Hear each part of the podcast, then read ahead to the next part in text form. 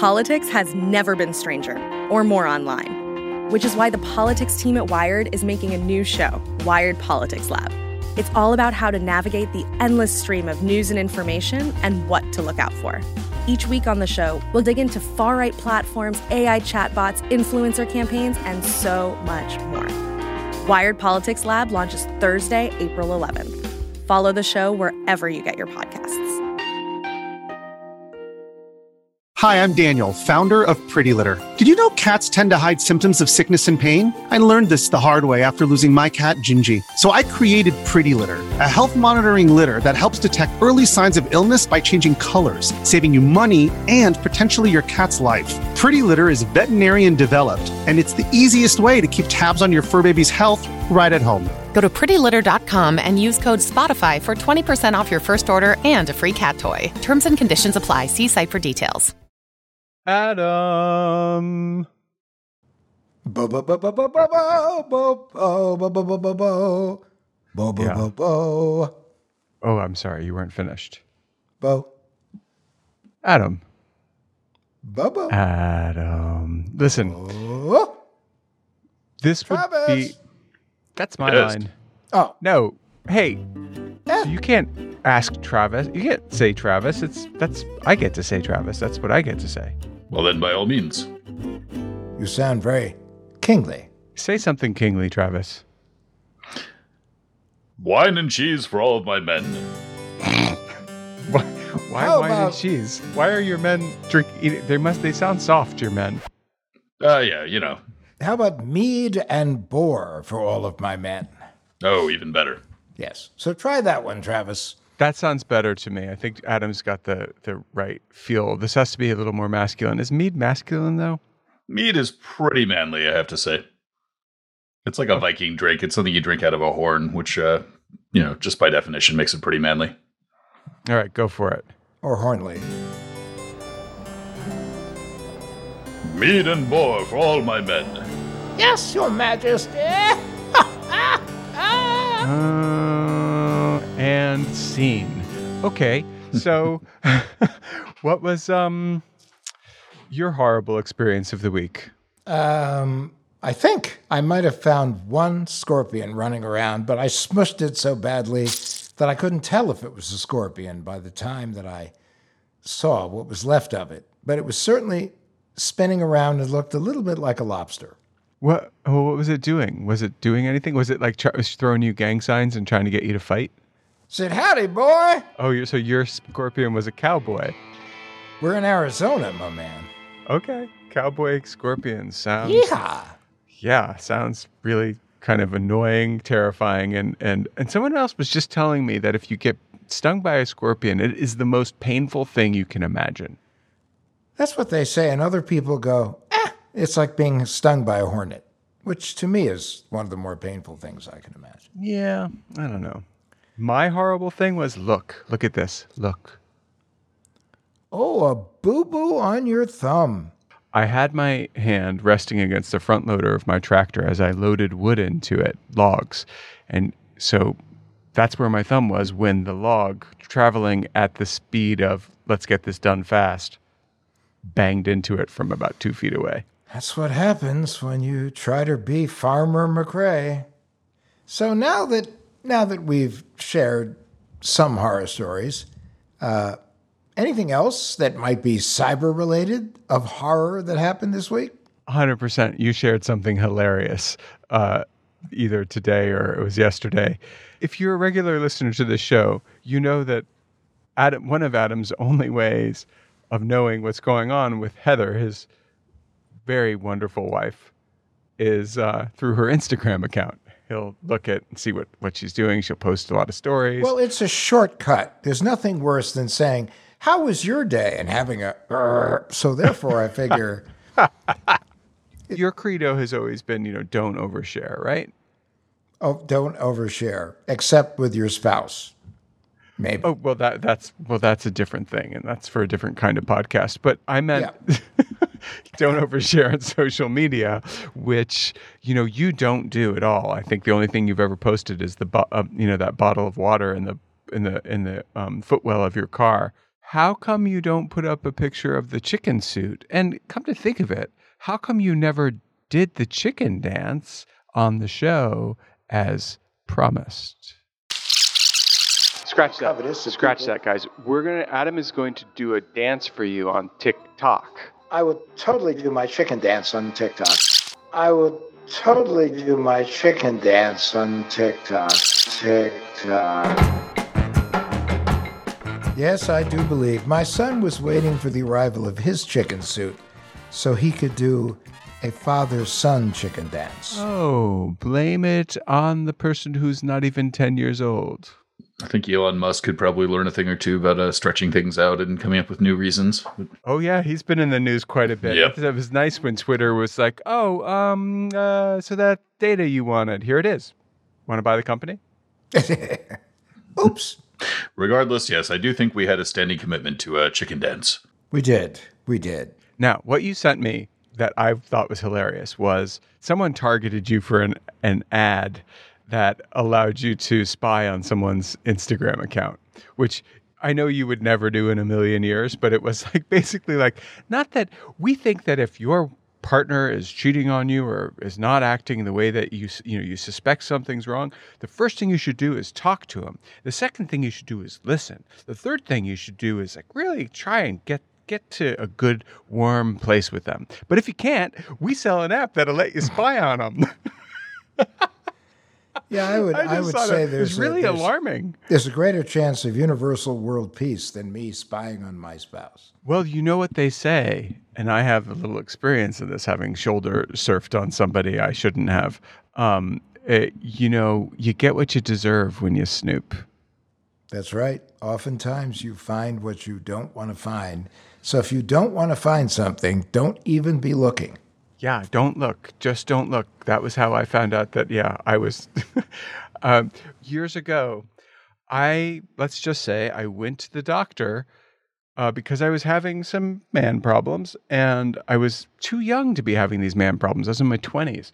And so I went to the doctor and he said, Well, if I had to bet, I'd say you have beep, this thing, um, which is, uh, you know, it, it, uh, you know, uh, which is a disaster by any standard, especially since my reply was, But doctor, I'm in a monogamous relationship. There's a very pregnant pause, and he said, No, you're not. and that's how I found out. this was long before there were apps, and obviously, any way you could spy on your spouse. But, you know, if you're going to use these spyware things, first of all, we think you're a, a lout and a cur and a bad person. Um, secondly, you, you you just have the conversation because you're not going to like what you find out. Am I right? Well, I certainly think if you use one of those apps, which you shouldn't, you just might find yourself at the wrong end of a lawsuit, which you Well, how do you even? Yeah, but how do you even explain? Like, oh, uh, I, you know, I saw you went on a date with. Like, how do you start that conversation? You just you know something that is like you know emotional dynamite. I don't understand. Like, I don't even understand the concept. It's like you can't use it in court in a divorce. It's not admissible. Mm-mm. Yeah.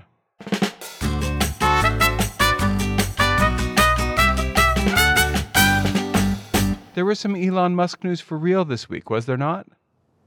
There's always Elon Musk news every week. Yeah, apparently there was a uh, video campaign um, going around in India with, with a deep fake of Elon Musk, yet again promising free cryptocurrency. Well, but Adam, Wait, wait, that that's fake? That was Oh, fake. man. Yep. Oh, no Again. wonder I've been waiting for my cryptocurrency for like Uh, three months now. I guess I know what we're going to be doing for the next few days, Travis. Yep. But you know, Elon Musk. The reason it's easy to make a deep fake of Elon Musk is the same reason it was easy to make that deep fake of Obama that came out many years ago, which is there's a lot of tape. Mm-hmm. I think people are kind of hip to the fact that that exists. So if someone were to try to do that during the election cycle, for example, with a camp, you know, someone campaigning, it probably wouldn't work. But I, what I worry about is like there's news, you know, recent news from the January 6th hearings or whatever that's called. And, um, The you know, January 6th hearings. I could see somebody saying that the tape of Bill Barr saying that, you know, he told Trump that the, his fears were unfounded. That was all doctored tape and not real. I, you know, that's the problem. Is like the the truth and reality have become rubberized. Well, and, and that's led to the whole fake news situation that, that you're talking about. It's it's led to the whole AI thing. And today it's kind of like, well, wait, is that real? Is that fake news? And never forget that hackers are creative, sophisticated, and persistent. Anytime there's anything new in the world of, of, of cyber, it's, it's going to show up somehow in some communication from a hacker or a scammer. Right. Or like even a state sponsored hacker trying to destabilize an election or it's it's limitless because the evolution of technology is limitless. Mm. As as you like to say, Uncle Bo, that yes. the technology that makes us powerful also makes us vulnerable. That's you. You like to say that. I like we both like to say it. Travis I'm, likes to say it too. He often says that. All the time. I'm Mr. Bo, by the way. Oh, excuse me, Mr. Bo.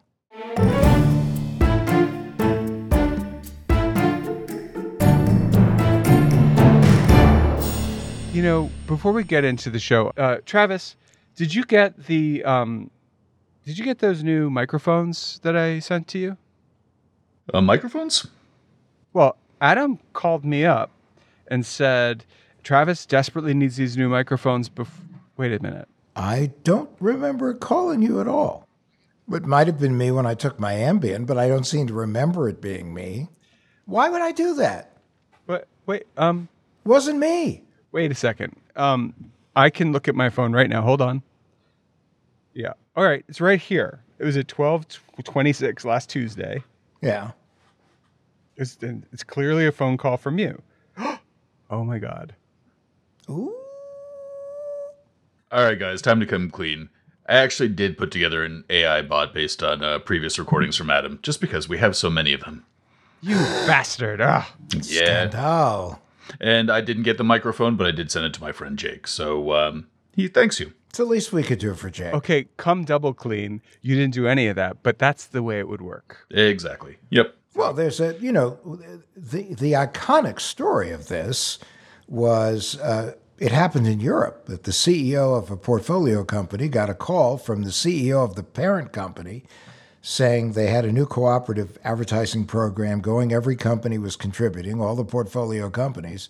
Could he please send two hundred thousand dollars? Mm-hmm. And because the the wow. CEO of the portfolio company absolutely knew the voice, yeah. of the parent company's CEO, oh, I remember that. Yeah, yep. he wired the money. And yeah, because it was the dude. It was mm-hmm. the guy. It was the guy. Except yeah. it, wasn't it, wasn't the, guy. guy. And no. the money was gone. And then that guy was gone. Well, the thing that's uh, especially sneaky about that one too is it would take a lot of guts to be able to uh, to get a call from your boss telling you to do something and saying, "I don't believe this is you." it's true, which is why I sent the mics to you. Right? No, I didn't, but they weren't there. but anyway. Well, I don't know if you guys were watching the uh, Obi Wan show. Oh, I started to. It's very good. Yeah, I, am enjoying it. I'm a bit of a Star Wars nerd, but one thing that I was really happy to see was when they brought Darth Vader, it they had James Earl Jones's voice. Impossible. Right. Unfortunately, it ended up that was a deep fake. That was something that was put together from previous clips. Oh, really? James Earl Jones didn't come in the studio and do it? Apparently not. Um, they got his voice with his permission and uh, sort of put oh. that put that together from you know previous samplings of his. Uh, so it was a work. it was a licensing deal, basically. Yeah, exactly but also wow. slightly disappointing just because I was sort of giddy to hear the uh, Darth Vader voice.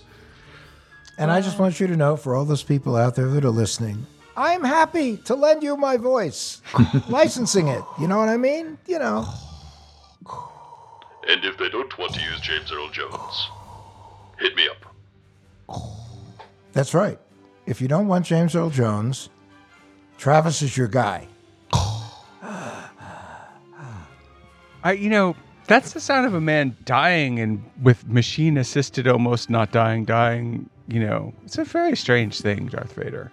Yeah, it's true. I mean, you know, you get dumped down a volcano or whatever happened to him, tossed in lava. You're not really going to be, uh, you know, that well afterwards. I would, I'd, I'd retire personally. I'd be like, eh, I don't want to do this anymore. But he, no, he. I mean, a lot of people thought Anakin was pretty hot.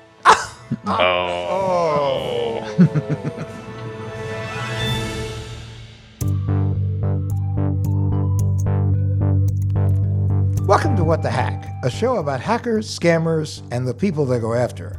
I'm Adam, OB2 Kenobi. I'm Bo, Cyber Jedi. And I'm Travis, straight up Lando Calrissian. And today we're talking with bon vivant, man about town, dashing rascal, award winning BBC and HBO journalist Andrew Gold about how scammers aren't the only people to scam people.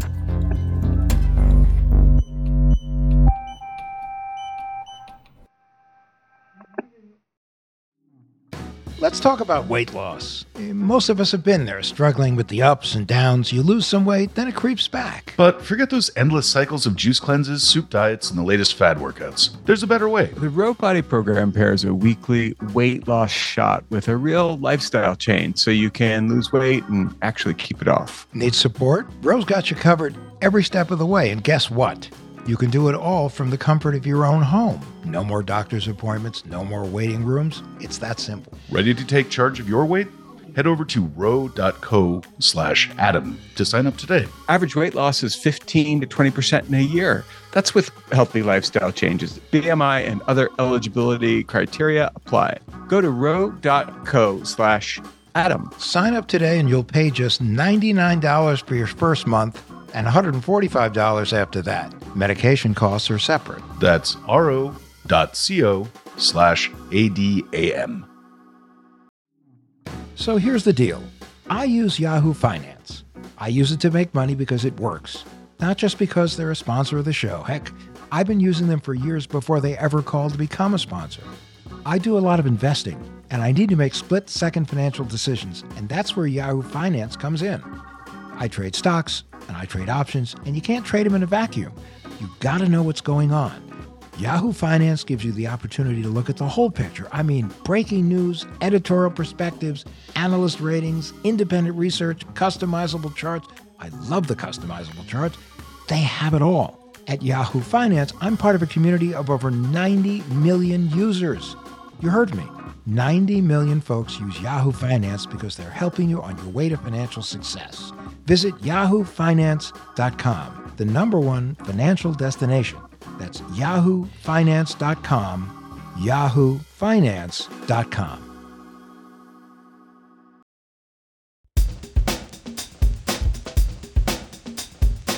Andrew, I, I realized uh, getting ready for the show today that actually you and I share uh, rock stars in common.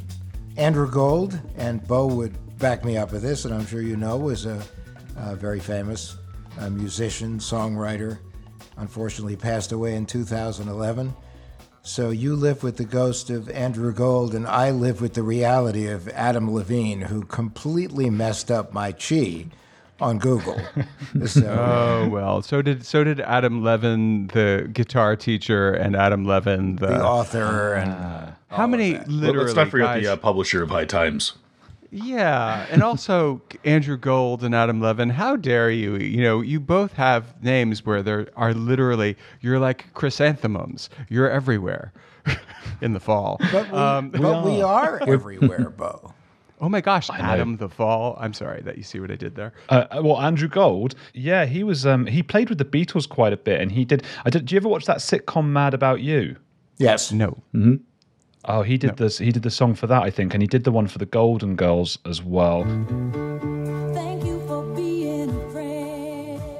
Oh, that I do know. I was just going to say that I know the songs obviously because of my name. I wouldn't have known him otherwise. I don't think. But I ended up speaking to his uh, his late, his wife. You know, it's not his late wife because he died unfortunately. But I spoke to her on Twitter because we got talking, and she kept seeing sort of Andrew Gold popping up, and it wasn't him. Of course, it's quite sad. And she still uses his old account on Twitter. She signs in and sort of checks if anyone's saying things to Andrew and sort of replies to people on his behalf. And it's all quite sad, but very lovely as well.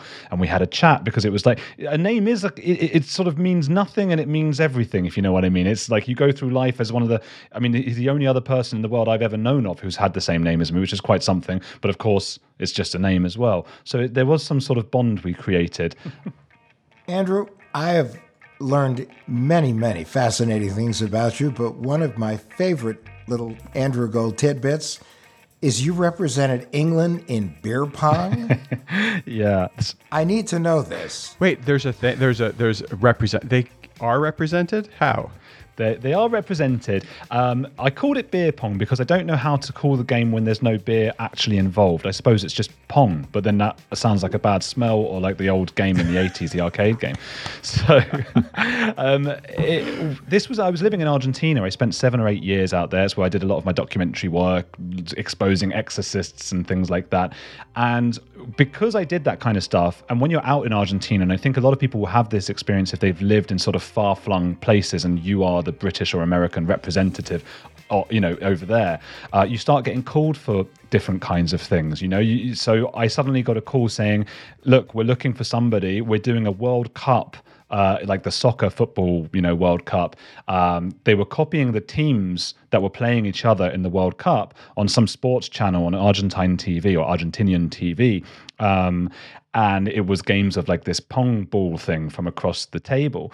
Um, and so England's soccer group was with like Panama and I can't remember who else, but let's say it's Sweden and Paraguay or whatever it was. So I had to go into the studio. They like sent some, you know, expensive car to come and pick me up and take me in. And they gave me like this England shirt and everything. And I was on the other side playing against someone from Panama because that's who the England football team were going to play against. Eh, But this Panamanian person was uh, an 11 or 12 year old girl that they had found somewhere in Argentina.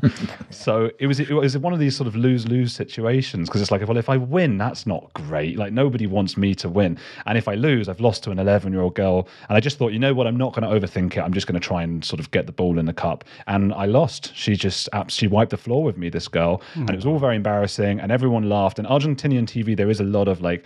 Uh, I suppose it's, I, I don't mean this in a snobby way, but it's a little bit sort of lowbrow. There's a lot of like shouting and cheering in the background going on. So I was really having my face rubbed in this kind of thing. And then they wouldn't even let me keep the England jersey that they'd given me. They were just What? like, okay, we need that back now. Yeah. So I didn't even get that. Oh, that's a really sad story. I mean, getting trounced by an 11 year old girl at Pong. Tell me And for our listeners in the United States, Pong, we don't have that word here. Did you know that, Andrew? Well, as in the smell? Yeah, it's like it's like uh, you know the we say sidewalk, you say pavement, all that sort of thing. Pong is another one of those words where we just say body bo or stench or Yeah. they just use my name, and then you have you have Pong. Did you guys know the word Pong? Bo went to university in, in England, so he kind of, you know, stretches the, the two did con- not. I did not. Hmm. I did. Well, anyway, but so I have. I have like the only vestige of having lived in England is the way that I say extraordinary, and my kids Oh. like rake me over the coals when I do it. I don't. I've. I've. I don't know how I used to do it. I've stopped, but I used to have a slightly mid-Atlantic accent. Extraordinary. Extra- yeah, I love that mid Atlantic accent. I, it just doesn't exist anymore, does it? And it's so great to hear it. That sort of classic filmic 1930s.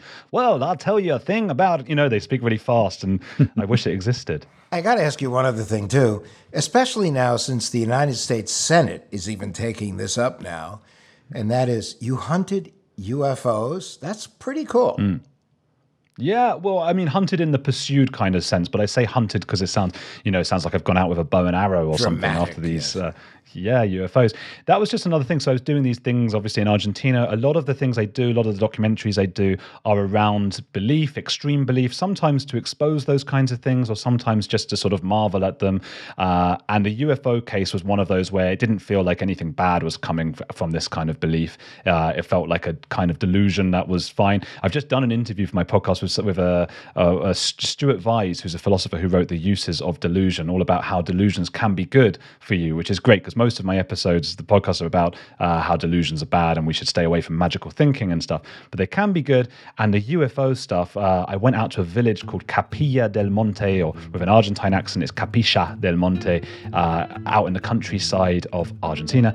And uh, that village is known as like this alien place because in the 1980s, some sort of alien apparently landed there. So this is not like the recent news of the the unidentified aerial phenomena that the I think it's the American Navy have been talking about, uh, which which could be very real. This is more like you know little green men that have that people think have come along. And what really probably happened was there was a fire in a forest and and they can't explain what had happened because the fire went out. So they're like oh there's a dark patch on the hill. There were aliens here. And now it's become the go-to alien place. It's very like new age touristy and all that kind of thing in argentina. So i went there. I met some of the guys who were like the, the most zealous about their alien belief.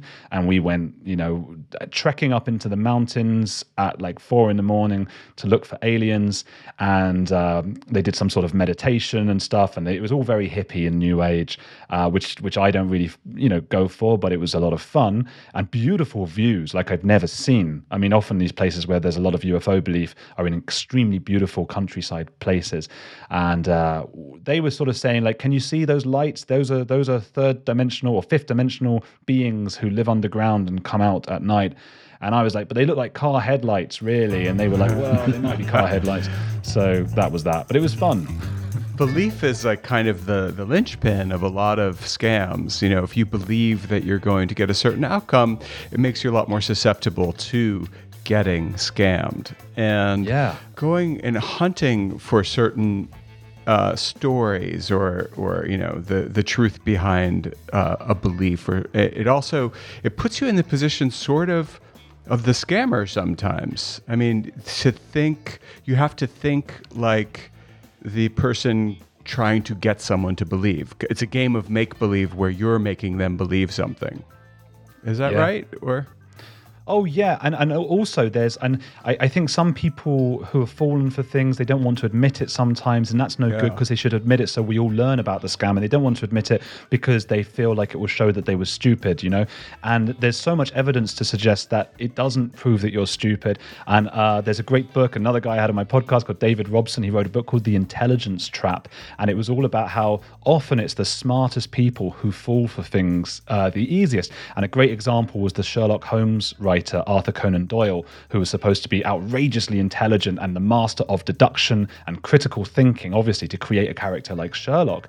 And he's known for having had a very strong belief in fairies because of a prank that some teenage girls pulled where they put up pictures of, of these fake fairies that they pinned to a board. And because the pins went through their stomachs on the of the photos or whatever these things, um, Arthur Conan Doyle believed that that was evidence that they had belly buttons and that fairies could give birth and they were born.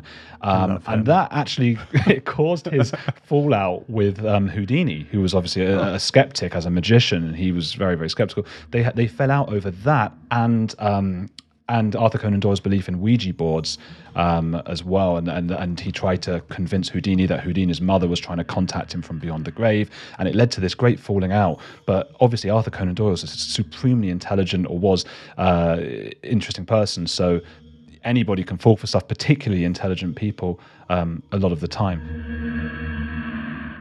I think it's a really interesting point you're making as well. If we look in terms of looking at what we all do in common, if you guys are exposing scams and, and belief and looking, you know, that kind of thing, uh, and what I do as well. I mean, because I went out into Buenos Aires um, again, and it was uh, an exorcist who was basically giving people bits of olive oil to, and saying that's going to cure your cancer, um, and don't you don't need to go to a shrink when you've got schizophrenia. Just come here and I'll get the demon out of you. And it was just, to an extent, I had to scam the exorcist to so that he would allow me to continue filming him for a couple of months and I did it in a way that I'm, I'm maybe not proud of now, but it was I was a bit cheekier when I was younger. So I was being a bit mischievous, and I would ask questions that I knew would make him look ridiculous, but as if I were being sincere. So I was asking, "Oh, so so are there vampires here a lot of the time?" And he was like, "Oh yeah, yeah, a lot of vampires, uh, and and levitation and stuff." And he's like, "Oh yeah, we've seen people lift up onto the roof."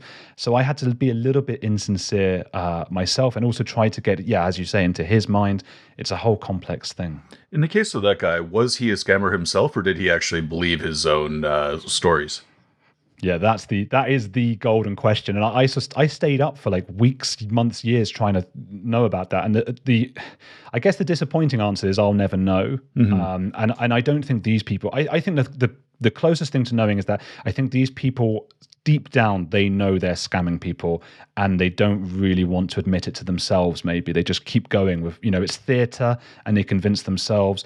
I know somebody uh, a friend of uh, the family friend who believes that she can talk to ghosts and stuff and she she has a business doing it and because i know her personally i know she's not trying to scam people it's just so not her she's such a nice it's just no way she would do that so i think she definitely so so i know there's de- there are definitely people out there who believe they can do these magical yeah, like things. the psychics, like mm-hmm. psychics, and Yeah. like it's you know magicians at least have a mechanical kind of a lot of the time. There's a mechanical aspect to Yeah. what they do, but like the clairvoyants and psychics, they actually think that they're Well, you know, Some of Beau, them. Beau speaks to bears, so I mean, anything's possible.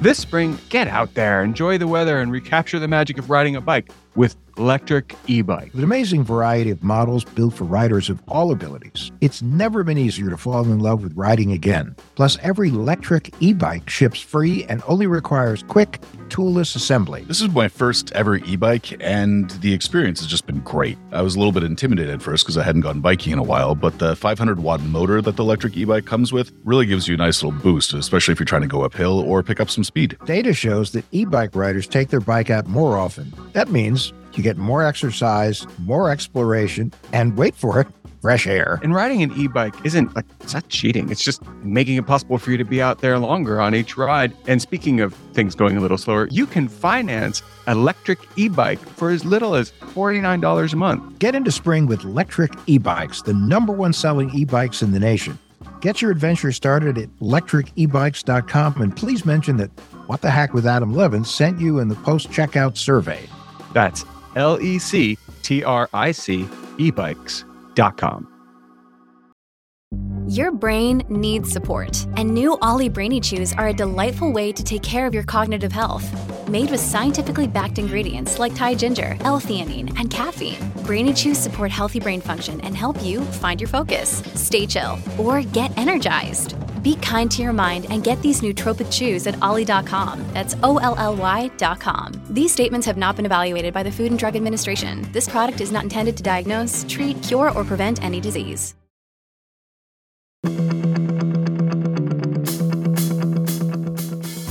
You know, speaking about all things magic, you uh, Yeah. sent sent over an interesting story about a magician.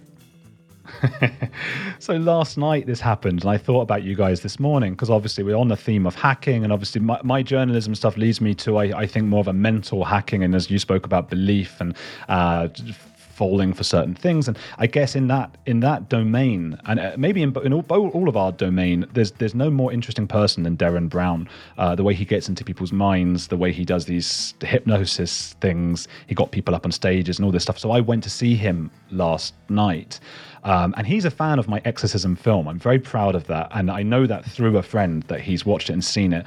But he got me up on stage last night in front of, in front of thousands of people because he did one of those things where he says like, put your hand up if you're this, if you want, put your hand up if you are excited or, or you are a risk taker, uh, if you've got a partner, uh, and all this stuff. So my partner was with me, and then he said, "Keep your hands up if your partner wants to come on stage or something." And my girlfriend was just going like, "Go on, go on." So I said, "Okay, I'll do this."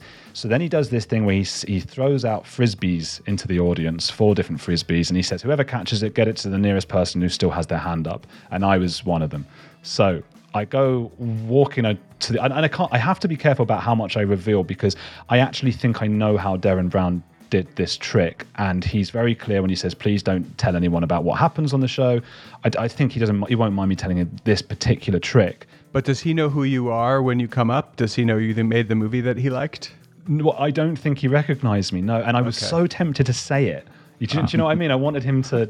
I wanted him to be like, "Oh, it's you from," the, and everybody listens to his podcast now. Please download. Yeah. But he, I, no, I don't. He didn't. Um, it would have been fantastic though. I was thinking, how can I get this into a sentence when he's like got me up on the stage? You could have done like a quick rate and review. That's right. would have been so good. But yeah, he basically he got me and my girlfriend up together, and he did this thing of you know uh, there were four different couples, I should say, and he managed to sort of work out which couple was which because we went up on different sides of the stage. So he was like, "Okay, you two, you two, you two, you two." You know, he knew which of us were couples, who my girlfriend was, and all of that straight away. He was able to guess certain things about each person, and then he sent them on their way. And then it was left with just me and uh, my girlfriend on the stage, and he suddenly just said. Uh, he said like is there any embarrassing stories or anything related to you guys anything? And we were just sort of quiet. And then he said uh, i'm i'm seeing something about nose picking right? The audience start laughing then. And i've got you know that feeling you're up on a stage you know it could just be like you're at a wedding doing a speech or whatever it is that feeling your legs are turning to jelly Yes. and there's like lights on you. And i was like oh my mm. god oh my god. And he's like yeah nose picking. We're both shaking our heads and he's going yeah something to do with a mum and nose picking. Someone's mum saw someone nose picking or something like that. And i know that i what he's getting at because there's a story that's so embarrassing. And it's one of these stories that I don't mind telling it myself because I'm sort of owning it. But when it's a magician who's looked into my head, supposedly, because that's the trick, to find that out, um, it's very embarrassing in front of a huge audience, you know? Um, so the, the story is just that when I was in Argentina, my girlfriend's Argentine, Argentinian, and when I was out there, I was just sort of sitting on her bed or something. The bedroom door was open. My girlfriend was like off in a, I don't know where she was at the time, and I was just having a little nose pick. You know, you're just clearing it out, sort of thing. and It needs and to it's be one of those done things- sometimes. Perfectly has- acceptable in private. It is exact. Well, if you think if you're in private, that's the thing. And I looked up after a while, and I saw that my girlfriend's mother was in the doorway, and she looked like she'd been settled there for quite some time. And I had my finger right up, and I was. It was just the most embarrassing thing. Now, were you how many? How, were you like past the? You were to the second knuckle. I'm sup- guessing. I think it was like fist deep.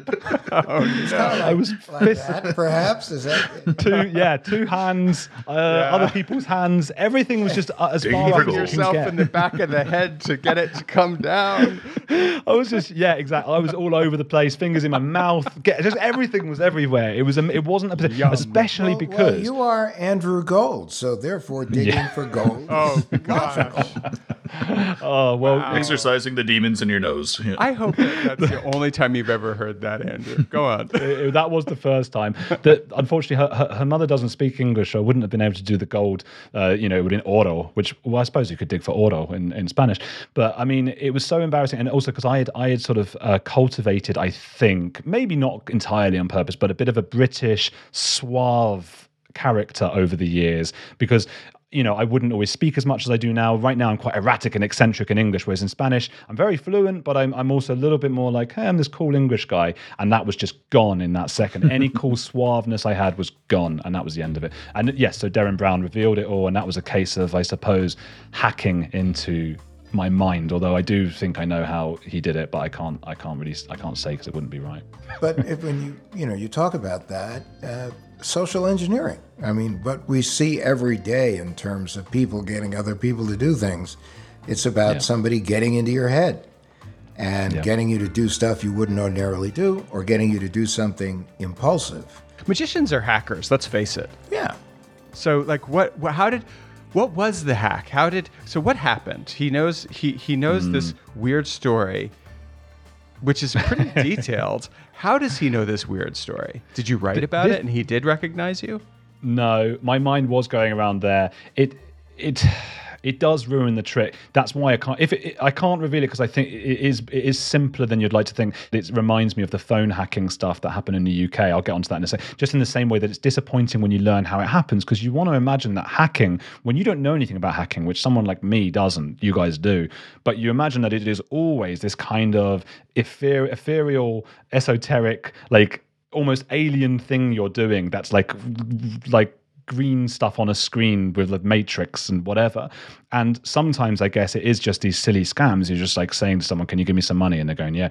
And then sometimes like in the uk we had this huge hacking scandal. Uh, when i was working at the sun newspaper the news of the world newspaper there had this big hacking thing where they were calling celebrities, mostly celebrities, uh, inboxes and just typing one two three four as the password or zero zero zero zero, and it worked. And so they listened to their messages and they they published them, and that was all sort of fun and games to an extent. I mean, it wasn't very nice of them to do that, but the worst thing was that they actually hacked into the um, the voicemail of a girl, or I think, I think a teenage girl she was, called Milly Dowler, who was reported missing. So it was this big story about a missing girl. And they hacked into her voice message to find out if they could get like the inside scoop on what happened to her. But because of that, it gave the parents and the police hope that she was still alive because it seemed like she was accessing her voice messages and it sent the police in a different direction. And actually, she had unfortunately been killed and it was just horrific. And it was just, uh, you know, awful. But they were doing it all the time, that kind of hacking. But I remember when I found out about it, I was like, is that all they did? It was just typing 0000 or 1234. And similarly with Derren Brown and other magicians, the, I mean, Derren Brown's a genius. The stuff he does is incredible, but some of it some of it is mind control stuff and some of it is like any magician sort of look the other way get somebody to write a certain thing down with someone else find a way to get that into it's that kind of thing so again i don't want to sort of show how the sausage is made too much there because it's not fair on him but but uh yeah How much of that do you think is uh, putting uh, the uh, or putting the person on the spot um, without necessarily giving away the uh, trick? I mean, if you're on a stage in front of a th- uh, several thousand people, I would imagine that that's also sort of creating a very specific uh, environment to be able to get more information out of you. Yeah, well, you, you do feel when you go up, you feel really susceptible. You, you want it to work more than anything, right? You want him to be successful in what he does. And if he isn't, then you feel like it's your fault. You know, so if Now, something goes okay, so stop there, stop there, because you've got a nose. I've got a nose. Everyone on this podcast has a nose, and we all have fingers. And we all knew that it was funny that you got caught picking your nose, and we've all been caught picking our noses. So the fact is, we all probably, almost certainly, had mothers. And so a mother seeing some nose picking is almost 100% for sure going to be a story that you we all have in common. But Is it that simple? If, but someone else's mother catching you picking your nose is a Well, little that remote. too is that too is going to happen with partners because uh, you know, like it or not, some you know, your, your mileage may vary. We have to spend time with our mothers-in-law, and so uh, it's it's it's even more it's even more like it's just about like I can't I can't go into it because it will just give it away and and it's you don't really want to know and No, and no, no, no. And he's he specifically says as well. He's like, you know, if you're reviewing this, if you're talking about it, please don't Yeah. just talk about what happened. I've already done so, but I sort of feel like you, I've entered into a pact whereby he, without really telling me he was going to do it, has gotten me up on a stage, um, as you were saying, Travis, and put me in a position where he has revealed to 1000s of people something very embarrassing to me. Um, and I think, okay, I can take that with humor, you know, and I've got to own it and tell the story myself. And, you know, but some people wouldn't like that. So I've, I feel like I've given that up. So even though he's asked people, people not to say what happened, I feel like, okay, I have a right. I, you know, I, I contributed to his show. I can say a little bit, but, I, but, but I think giving away exactly what I, I think I saw happen would, would be, would be crossing that boundary. And I'll never be able to get I him on ask my you? podcast. Can I ask you one question about what happened, and then we'll never speak of it again? we shall never speak of this again. So my question is this: When you say what happened, do you mean the subtle shift during a date where you're like, "I totally, we're totally going to kiss," or did you mean something mechanistic, mechanical? Ah, mechanical. Yeah. I mean, because magic doesn't exist, right? And he can Yeah. do amazing things uh, with suggestion and his shows have shown he can like do he can get people to jump off of buildings he can get people when, when they think they're going to die you know and there's actually a, there's actually a security thing he can get people to memorize things in extraordinary ways he's got incredible talents he can you know guess things about people. But some and i'm not talking about derren i'm talking about in, all these mentalists in, in general sometimes they are using sleight of hands and they are suggesting that things are deeper than they are. They are saying like ah you moved in a certain way. That showed me you were nervous and blah blah blah when actually there was another way that they realized which was maybe not as exciting uh, and a bit more boring and and you know behind the scenes kind of thing There's a similarity between what a investigative reporter does and what a magician does if they know the story they're after.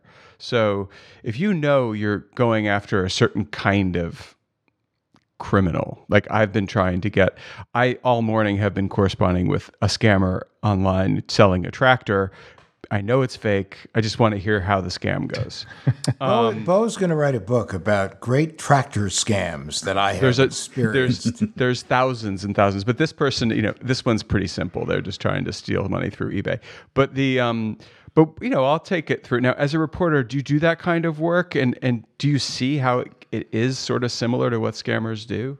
Yeah, I suppose so. I mean, look, it's about uh, what you guys do and what I do. I suppose it's about empathy, and I don't mean that kind of empathy that's ideological and oh, I feel sad for people and all that kind of thing. It's it's I mean the putting yourself into the position of the other person. I, I watched Derren when he came up, and I'm thinking the whole time, what would it be like to be him? What is he enjoying? And and I do feel that maybe if you're not thinking in that journalistic way, you're just enjoying the show. You're able to enjoy it a bit more not not to say i mean most people are looking how did he do that you know that kind of thing but i'm thinking what joy is this giving him uh, he's got a very showmanship kind of way of speaking and being and i've heard him interviewed and talk about his teenage years and things like that when it, you know it gave him this presence. It made it enabled him to impress people around him.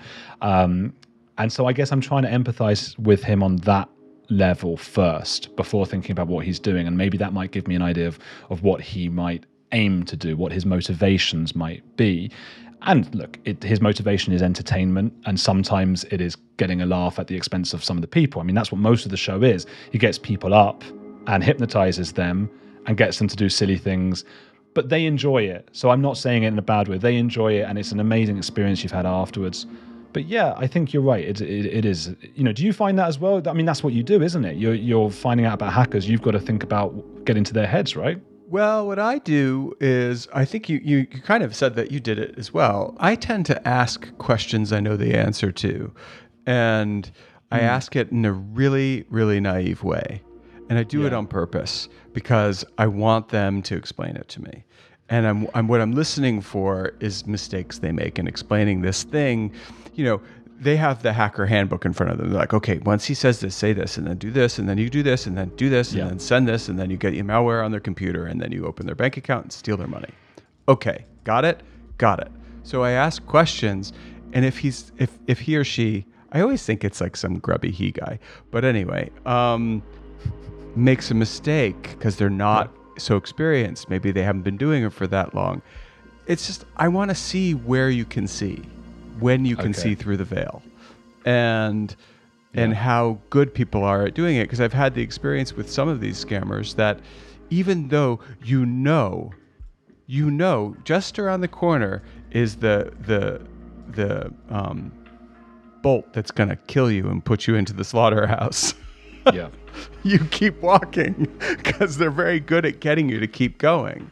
And I think some of these scammers are, you know, kind of if they were real mentalists, they would ha- wouldn't have to do it for these scams for a living. They could do magic shows, but um, you know, they're a form of mentalist.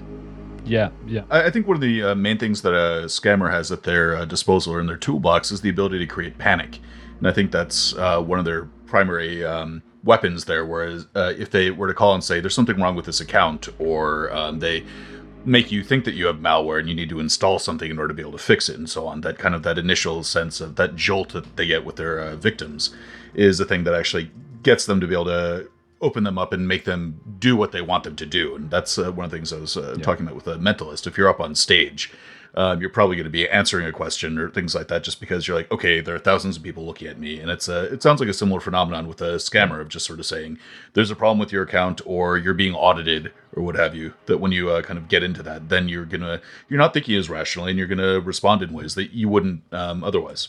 Well, Travis, you know, the other thing about that, it's not just panic, it's also wishful thinking. right and the magician, the mentalist, they're also operating very much on wish fulfillment. Or like, here's what, you know, or or even like getting up on stage and being being uh, persuaded or hypnotized into doing something funny.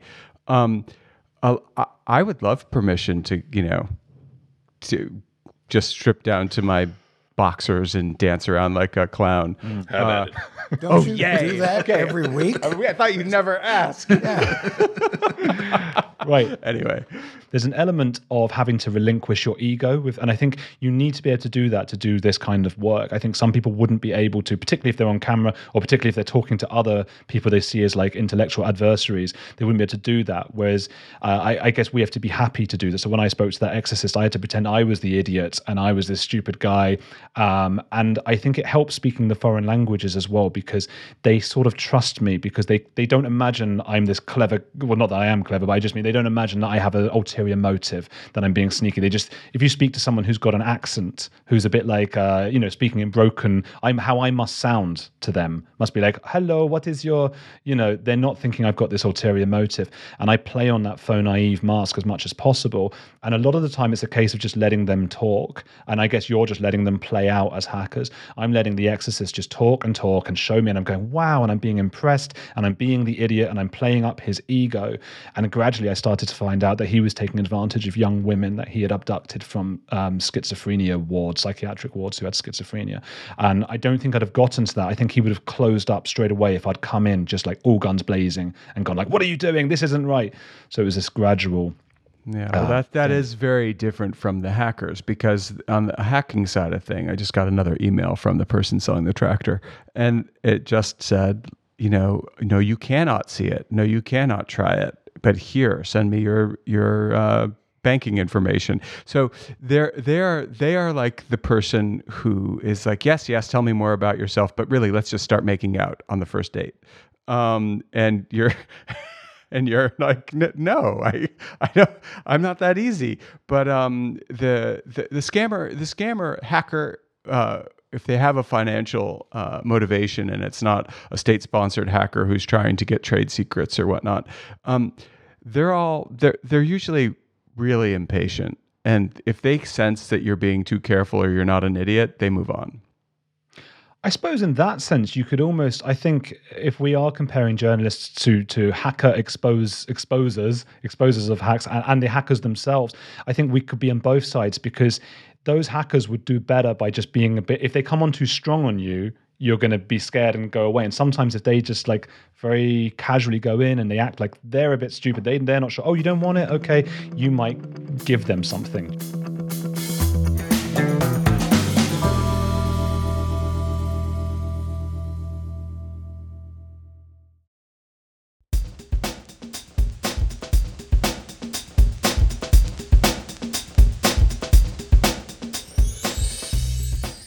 Well, that was interesting to hear how reporters are basically hackers. I never really thought of it that way.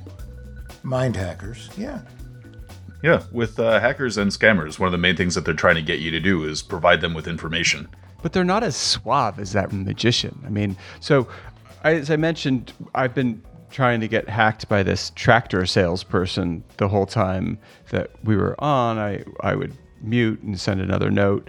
And the hacker's name is supposedly Martha Williams. And Martha's grandfather died and um, has a tractor that, mm, if I had to guess, I would say is worth about $25,000. But she's selling it for $1,200. Oh, what a bargain. Yeah, well, it's for somebody who doesn't want to sell it, you know, to make money. They just want to use it. She just thinks that would be nice for her grandpa. The only problem is this tractor, which was listed in my neighborhood, is now in Montana. Oh, that that's because they're filming the next season of Yellowstone, and they needed the tractor to clear away some of the land. Oh, I didn't know that. That makes sense though. So, so I said, you know, for twelve hundred dollars, which is the list price, I am more than happy to fly out to Montana and look at the tractor and try it. I'm still going to be ahead by about twenty thousand dollars when I do that and she won't get back to me because obviously that is the lie that they're trying to get around. And so the scam here is that you have to go to eBay to do the transaction and then they make money off of that transaction. And the thing that we always forget is while we're looking at like some huge crime, like, oh my God, in reality, the hacker usually has their pinky to the corner of their mouth and they're asking for $30. Yeah. Mm-hmm. And and this proves a point. You know, the point we were talking about with Andrew today Yeah. is that a lot of hacks and scams aren't really complicated. They're pretty simple. But and we don't want to believe things that are simple. We want to believe they're harder and more complicated than they really are. So, which brings us to Derren Brown. What do you think, Adam? This is a perfect example of why Derren Brown doesn't want people to give away the secrets of what his tricks are. Yep. Uh, because every night he probably does many of the same tricks. And if you go several nights in a row, after a while, you'll start to get into the flow and you start to notice things that perhaps you didn't see the first time out or you were misdirected the first time. Or you'll see it right away, Adam, because it'll be the same card, the same story, the same this, same that. That's right.